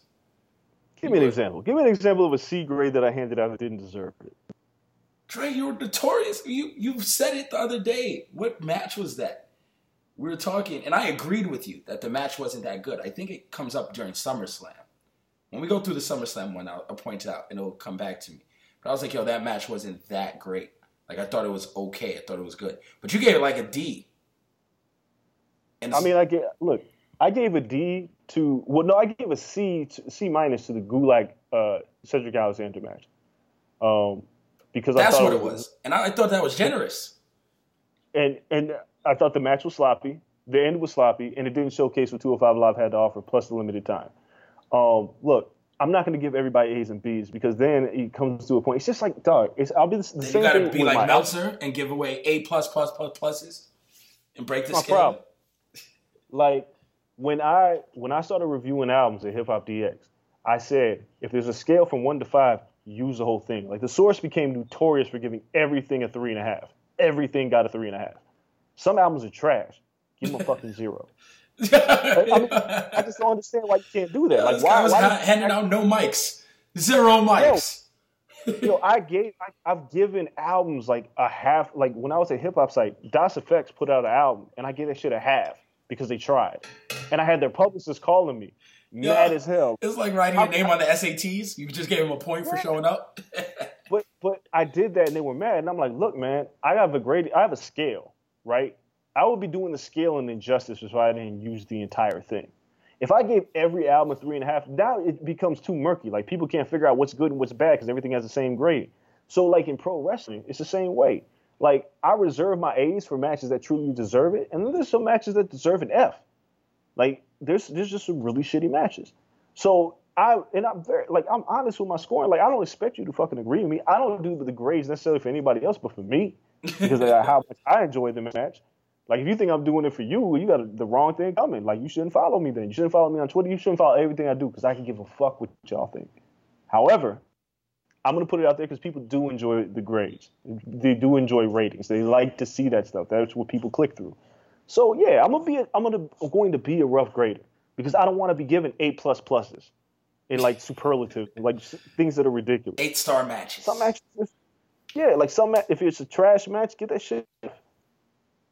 If it's a great match, give it an A. But that, make sure that A means something. That's my whole point. Like if I gave something five mics, it has it means it. It's not like arbitrary. It's not like Lil' Kim's The Naked Truth getting five mics in the source. I'll never forget that. And that's when I was done with the source. They got five like, mics? between that. Yeah, Lil' Kim's The Naked Truth got five mics. Okay. Um, the the Made Men album, Benzino's album, uh, his crew got four and a half mics. That was the moment, I, and Black Star got three and a half, and I'll never forget this shit. And I was like, I'm, it was one of the reasons why I wanted to be a music journalist because of seeing ratings like that, and it made me stop reading the source because I'm like, yo, well, what are you doing? Like, Black Star got a three and a half. To me, that's like a modern day classic. Now, I'm not saying they deserve five mics, but at least four, three and a half. If everything else I mean, gets three and a half, at least got to get a four. But that's my point. When your grades become arbitrary, then nobody cares. When I saw that with the source, I didn't care anymore. So I came with my own grading scale, and I wanted to use the whole thing. So back to the essence, SummerSlam wrestling matches when I grade them, every match ain't gonna get an A. You might be like, man, that match was really good, but was it better than what I just saw between Kenny Omega and uh, Kazuchika Okada? Probably not. So maybe it's not an A. Maybe it's not an A plus. Like the A plus is reserved for those matches. Things get interesting, but yeah, I know people say people say you're not the only one. People say you're a hard grader, so it is what it is. Listen, I don't I don't mind it. I wouldn't take it class. I kind of like easy graders, but I I'm just saying it's funny that other people get to see this grading scale that we've seen on the podcast for years and years and years. Um, so let's finish up NXT Takeover. We left off at Velveteen Dream EC3. So we have Ricochet versus Adam Cole, my match of the night. And I'm not being It wasn't my match. It wasn't my match tonight, but it was a very good match. I I, I love Ciampa and Gargano, but um, It hit stride though. That that second gear kicked into right after what the super kick to the throat. yes, yes, They which is like people. down. It's crazy because I was watching that match. People were like, I've never seen that. Dog, they've done that spot like a million times at PWG. But um, the match itself, like it started off slow, um, and and it wasn't necessarily a bad thing. It worked its way up. Uh, Ricochet got a title, and I I'm happy to see the guy a title. I didn't like I said last week. I thought that Adam Cole needed to establish the title, but if this is the direction we're going to go, listen, Ricochet needs to hold this title for at least six months. I'm- Yeah, I'm I don't see anyone taking it off him. you just can't take you can't move this title around a lot. Like this title needs to mean something to somebody. Like Pete Dunne has held the UK title since its inception. After he beat Tyler Bate, he's had it ever since. Which is smart. it's like, he might be the longest running champion in the company now. mm, yeah, I think he is. Yeah, um, I think I'm longer pretty than AJ sure. Styles. Yeah, So the the match itself was great. Um, the final stretch was really good. Yeah, I mean they started slapping the shit, punching the shit out of each other. Uh, the great exchanges. I mean, this was a really good match. Um, also, they're giving Ricochet a lot more mic time, which I didn't expect. And he's not as cringy as he was when he first showed up. He's no, getting better. he's just a little too cool for school still.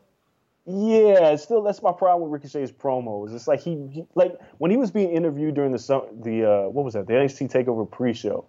I felt like he was just really like nonchalant. It didn't come across right. Um, Yeah. he's still he's still a work in progress, but And he's I like, mean, okay, bro, okay. Like I'm Yeah, like, yeah, I'm yeah. like, all right, you're a little too cool for school, but all right. Yeah, so I mean, that being said, I enjoyed this match. Ricochet's the North American champ. I hope he does the title justice. They kind of tease on NXT a feud with him and Pete Dunne. That would be really fun. I love But, uh, that UK versus North American champion. Man, oh, Yeah. and the styles are so different. That'd be an incredible match.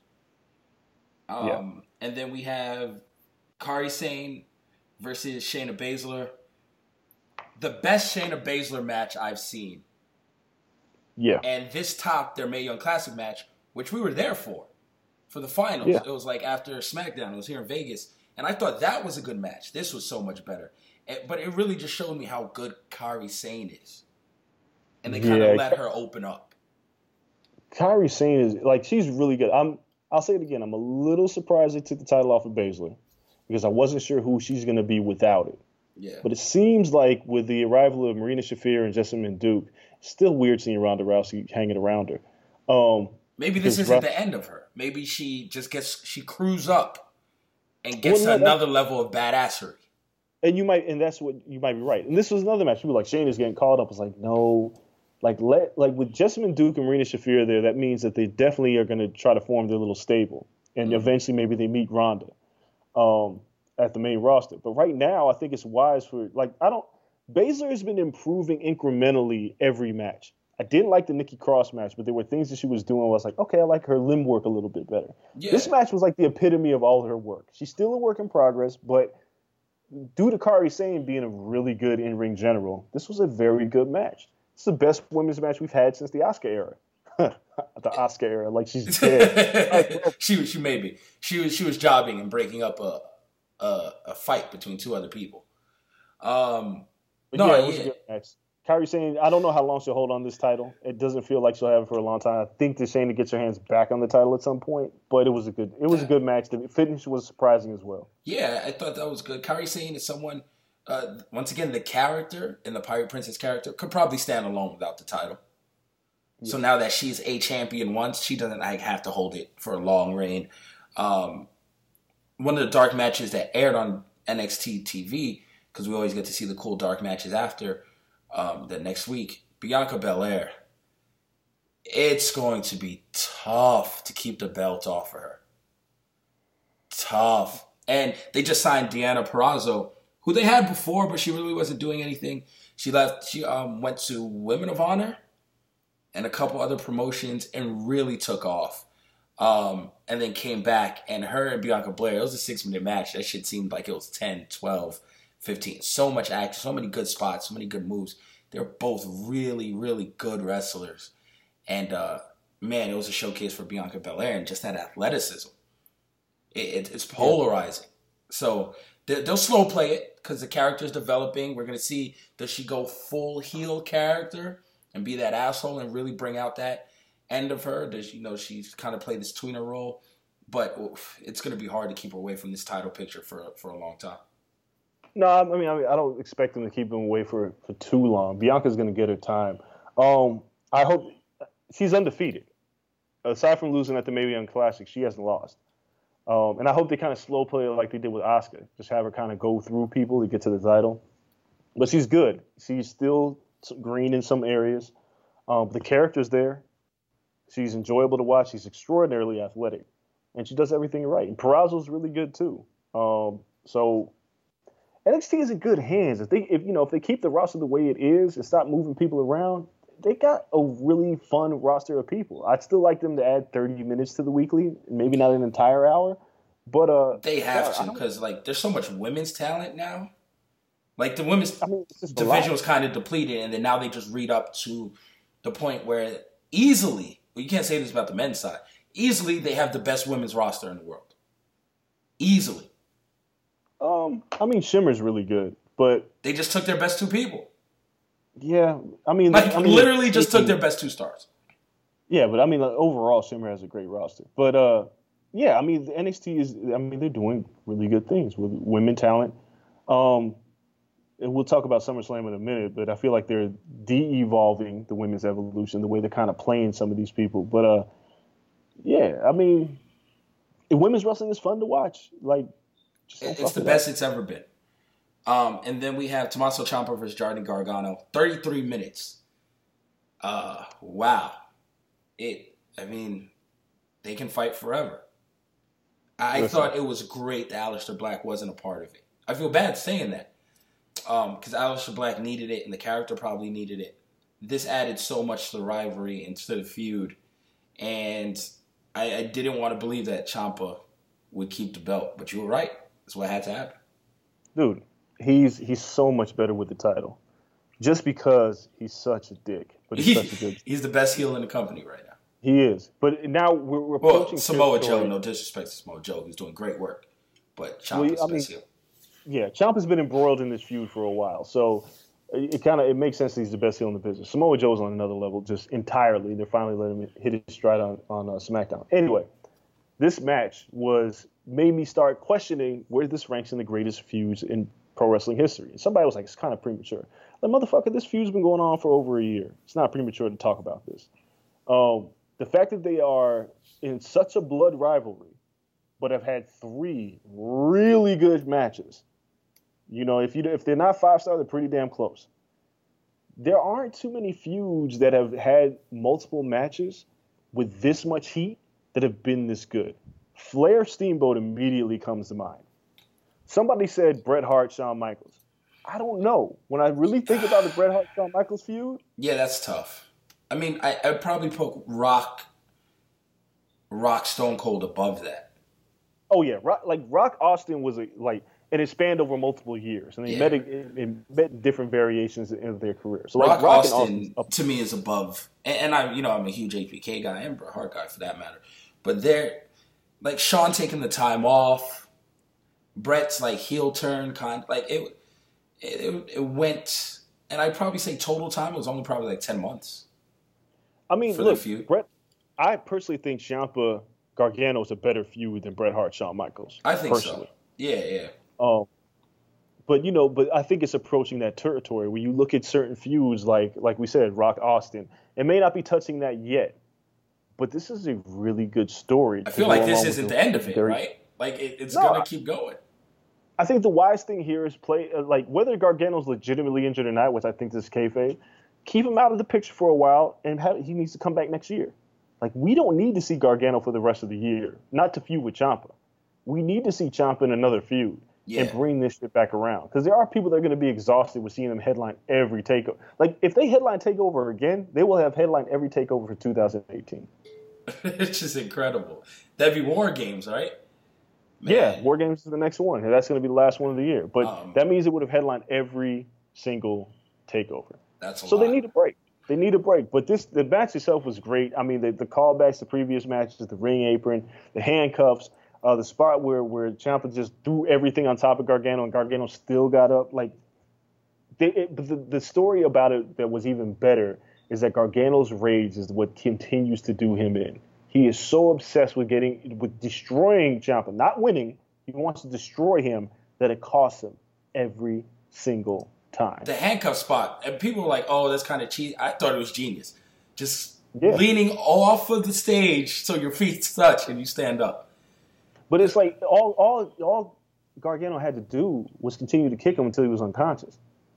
And then you'd be like, oh, count to ten. But he was so mad, he wanted to kill Ciampa so bad that he hurt himself. Yeah. And if you go back to the last match, it was the same thing. He was so so filled with rage that he made a mistake.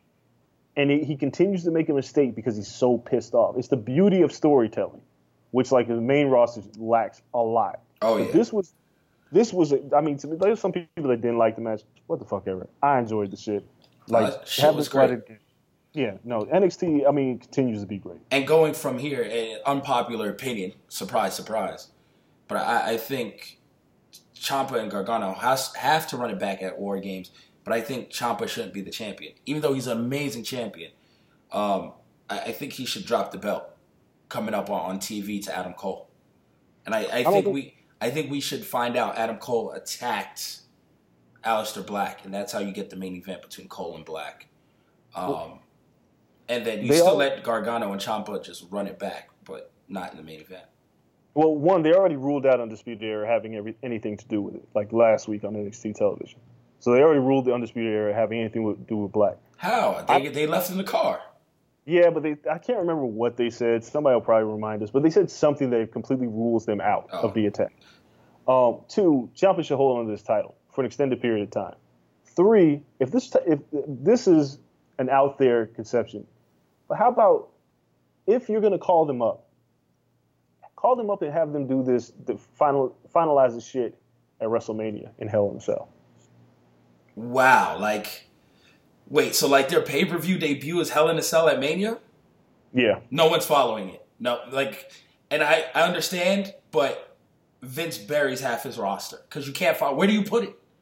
Uh, well, I know. I, I don't like, think it happens. where, yeah, where do you put it? Like, even if you wanted to do it, where do you put it on the card? like to be clear, I don't think it happens. I just think it would be fun to see Ciampa go up to the main roster, Gargano chase his ass, and then these guys finish their feud at WrestleMania. If you told me they're gonna give him thirty minutes, put that shit on pre-show, and I'd sit, I'd make the pre-show appointment viewing.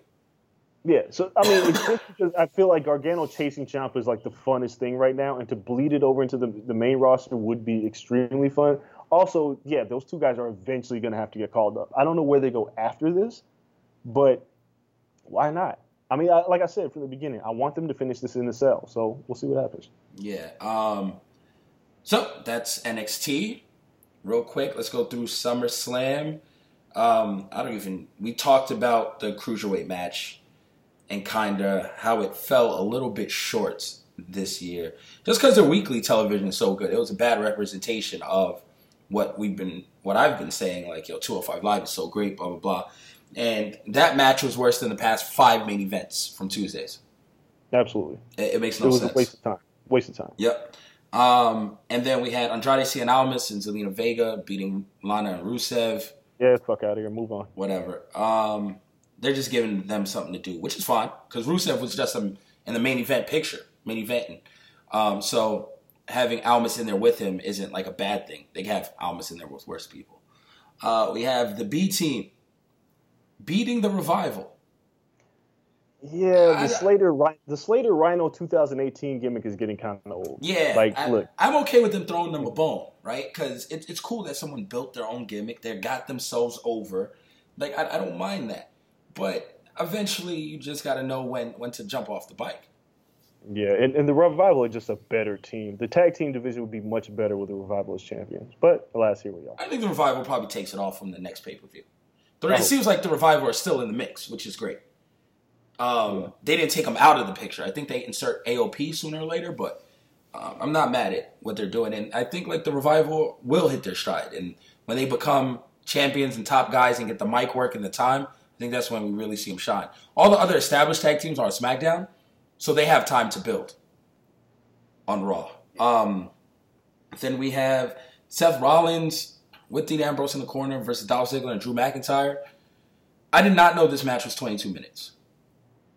Uh, It was it was it was good. It was a pretty good match. I liked Um, it. I thought it was, I thought it was a really good match. There wasn't the shenanigans and the run-ins and every and the, you know, the interference. I thought you know Dean and uh, Drew McIntyre had their nice little spot outside, but it didn't distract from the actual match, which I liked. Yeah, that's that was fine. Um, New Day and the Bludgeon Brothers, like we got we're gonna run through this because I gotta Yeah. wrap this up soon. New Day and the Bludgeon Brothers, uh, yeah, the New Day won the titles on SmackDown. I don't understand the point of this, how why this happened at SummerSlam the way it did, but it was it was basically I think Vince has looked at the Bludgeon Brothers like they're really giving us nothing to take the titles off them. Oh, what's his face got hurt? Rowan Rowan tore Okay, his well, uh, tore his bicep during this all right, match. see you later. And Back on the then, yeah, instead of getting surgery, he decided to wrestle the next night in the no holds barred match to drop the belts correctly. Job. So that's what happened. That's why the Bludgeon Brothers end came so abruptly. It's because he got hurt. So he's out for probably six to eight months. Um, Braun Strowman versus Kevin Owens squash match. We're gonna spend Yeah. less time talking about this than the actual match. I refuse. It makes no sense. I didn't even see Kevin Owens on Raw. No clue what the hell they're doing with him. Disgusting. Move on. Um, Charlotte Flair versus Becky Lynch and Carmella. Not a bad match. Charlotte looked really good. Becky heel turn afterwards. I guess that's going to be the feud. No clue where Asuka goes. Like, Dude, it- like you can't reinsert her, right? Like she's her, her thing, her winning the Royal Rumble, her chasing the title for the entire summer ends in her actually losing to Carmella because of Ellsworth, and then they cut Ellsworth right afterwards, and Carmella drops the title. I don't understand it unless It's it's, all. Rousey booking, and Charlotte has to be looked at as an incredible champion leading up to the eventual Charlotte Rousey probably WrestleMania main event. Well, what the biggest problem with all of this is the Becky Lynch heel turn. It didn't get the desired effect. No, no They one's want- buying that. People love her. Yo, the crowd went nuclear, and then they loved it. I loved it because she's been the bridesmaid, never the bride. Like she was the first SmackDown Women's Champion, nobody remembers. So yeah, I, I get the heel turn. Everybody gets the heel turn, and we're happy for the heel turn. I don't know where Carmella goes from here. More No, important, she, not- not- she shouldn't go any. She should go to wherever Lana is. Like the point the fact of the matter is Asuka's getting the shaft. We'll talk about that maybe another week. But uh the, the Becky Charlotte feud can be good, but they, they can't keep Becky heel for long because it's just not going to work. No. Um, if Asuka wants to kill some time, crush Carmella for costing her everything. Do it one on one without Ellsworth, all this stuff, and then try to get into a number one contenders match. I don't know. Charlotte's not coming off of that belt before WrestleMania. I think we see a champion versus champion match. Um, in all honesty, I think her and and Rousey, who we're talking about, fuck it, talk about now. Rousey versus Bliss. Rousey squashes Alexa Bliss, in which someone was like, okay, you know, Rousey can go against Nia because it's believable, and that's someone who has some measurables, so you believe it that a UFC champion would struggle with someone that big. There's no reason she should struggle with Bliss, so she squashed her. I was like, all right, Huh. cool. Ha! Here's the counter. Then why didn't that same uh, knowledge that, that same mentality apply to Asuka and Carmella? That's true. It makes no sense. It, it that is very true. I don't know. I should have retorted So- with that. That should have been my comeback. That being said, Ronda's won the title too soon, in my opinion. She didn't need the title. I thought there was going to be shenanigans. I didn't expect Bliss to hang with her. I thought Bliss would run and run and run and run, and then something would, some shenanigans would happen that would get Bliss DQ'd and she would retain the title. That didn't happen. They put the title on Ronda.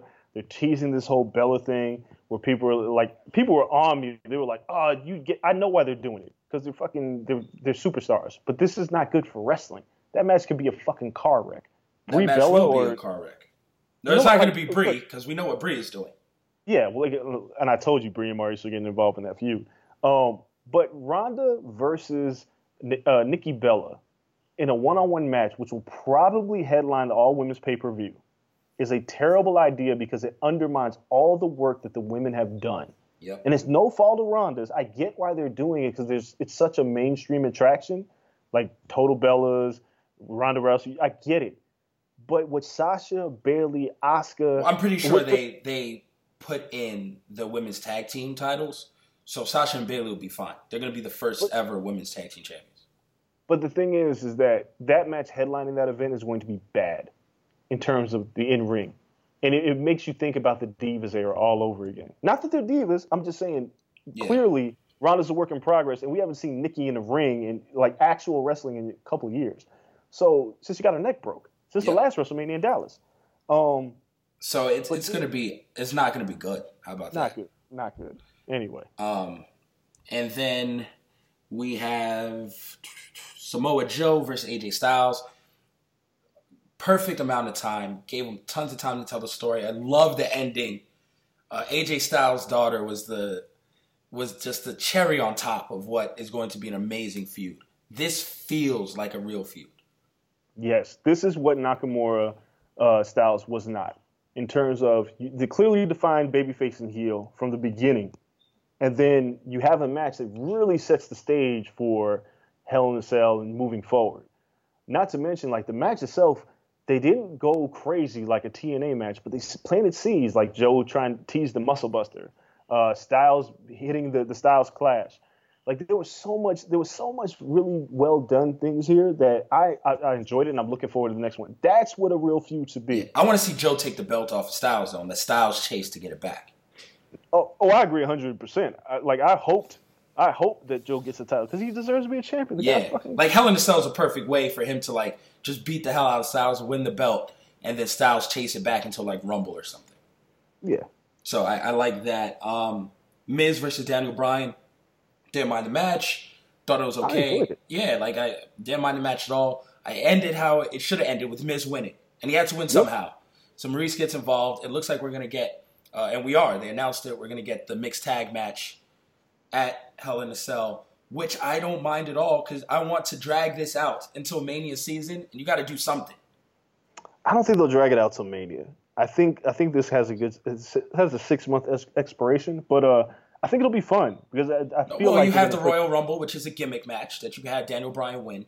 If Miz somehow in between becomes champion due to shenanigans, then that's fine. Even if he's not champion, that's cool. But you have Survivor Series, which is a series of gimmick matches where you can put them on a five on five and extend it there. So between that, the Rumble, they're both in the Rumble. Maybe Daniel Bryan cost the Miz, or Miz cost Daniel Bryan when Daniel Bryan looks like he's going to win. Um, you, you extend the feud. There's only so many major pay per views left. You can drag it out. I don't need it until Mania. Like I personally, I'd like to see you know Daniel Bryan, AJ Styles, or Samoa Joe in the mix for the title. Oh, that'd be great. Like- yeah. Like I, I like I feel like this feud can end around Royal Rumble, and I'll be fine with that. That's cool. Um, but I th- the match itself, I thought was fun, and I think the mixed tag match, yeah, people are gonna complain, but it is what it is. Like this feud has, has been going on long enough, so they can add like weird stipulations. I'm fine with that. yeah, uh, Balor versus Corbin comes out as the demon. I was hyped. I popped crazy. And you and the cynics out there got what you wanted. Complete squash match.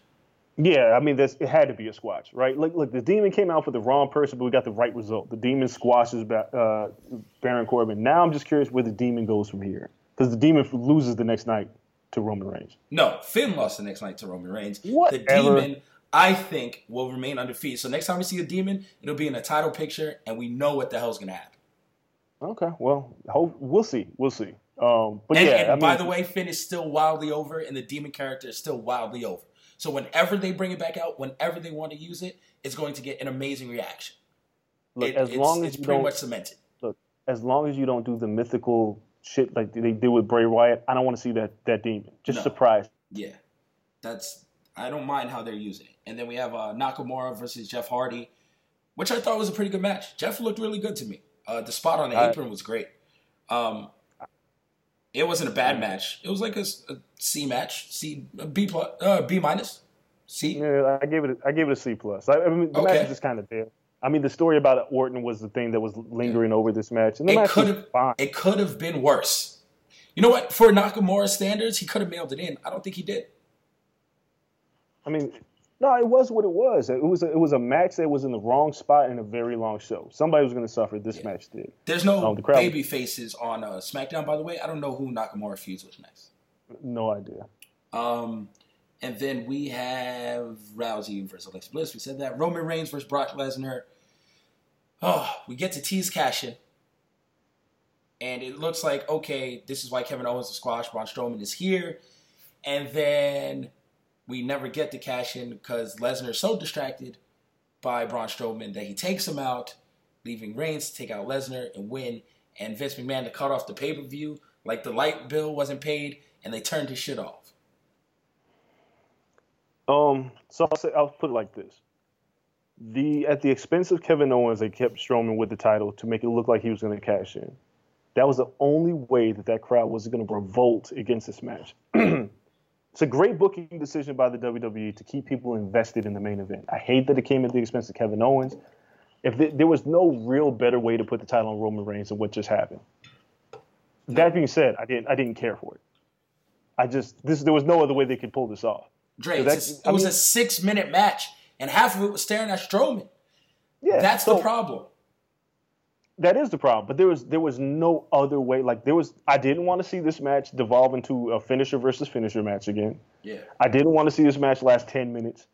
I, I needed some shenanigans to keep me interested because it was a long show, but it wasn't that bad of a show. SummerSlam was pretty good overall. Best SummerSlam they had since they moved to New York. But that being said, this was the only way they could get the title off of Brock. And fine, I just I still don't care for it. I still don't care for Roman as a champion. And Well, now we can talk about we Yeah. can talk about the Shield. So now Monday Night Raw, I don't mind Roman as champion because it's the first time the belt was defended on Monday Night Raw. Someone said since like 2017, Kevin Owens.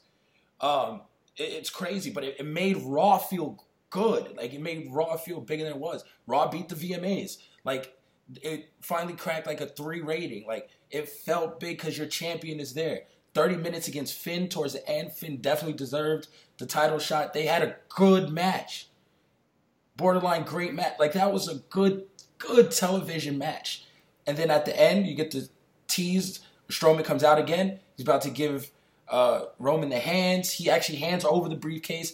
Everything's ready except the bell doesn't ring, and we get the Shield come out full Shield garb, even though they wrestled earlier in the night and put Braun through this table, which is a heel ass move. But everyone's saying that the Shield aren't going heel, and Braun is gonna have to flip flop again which is fucking ridiculous. Just let the Shield be heels. Let Dean Ambrose be a maniac like he looks like a maniac, and uh, let them rock with it. Roman, I mean Reigns is a champion. Uh, we have Rollins as a champion. Dean's just a fucking lunatic. Just roll with that and have them be heels and just wrecking people, Strowman included. That is absolutely not going to happen. Seth Rollins is way too over to turn heel right now. He's way too over. Not to mention Roman, they've worked all this time to keep Roman from turning heel. They're not going to turn him heel now. Braun, but Braun's not going to be a heel either. So this is going to be like, Face versus Oh. face, or face versus monster feud. yeah, it's going to be a face versus monster feud. I mean, look, if, if you got to bring the Shield back together, fine. I, it's it's weird. I'm I'm curious how they handle this moving forward, but there's just no way you could turn the Shield. They're just it, like it they- just doesn't work. like we say all the time, they're booking everything for Ronda Rousey on the women's side. At this point, everything else doesn't have to make sense as long, excuse me, as long as Roman Reigns gets over. They're booking everything to keep Roman Reigns from getting booed out of the building.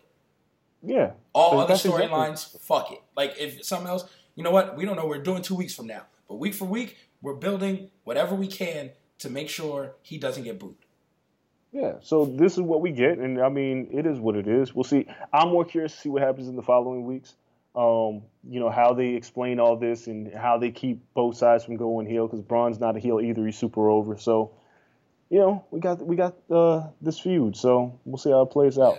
We shall see. Um, that's our show for today. Hopefully, you guys liked it. A lot of wrestling talk today. Um, we'll review the UFC next week. We have a UFC card actually coming up soon. I don't think it's next weekend, but it should be the weekend after. Um, more wrestling. We'll see. We'll see who does some dumb shit that we have to talk about in the world of pop culture as well. Make sure you guys follow us on social media at the corner LSN on all platforms. Me at Kel Dansby, him at Andreas Hale. Thanks for listening once again. I'm gonna go get some rest because I'm still sick as hell. So that means we're out. Peace. On the corner.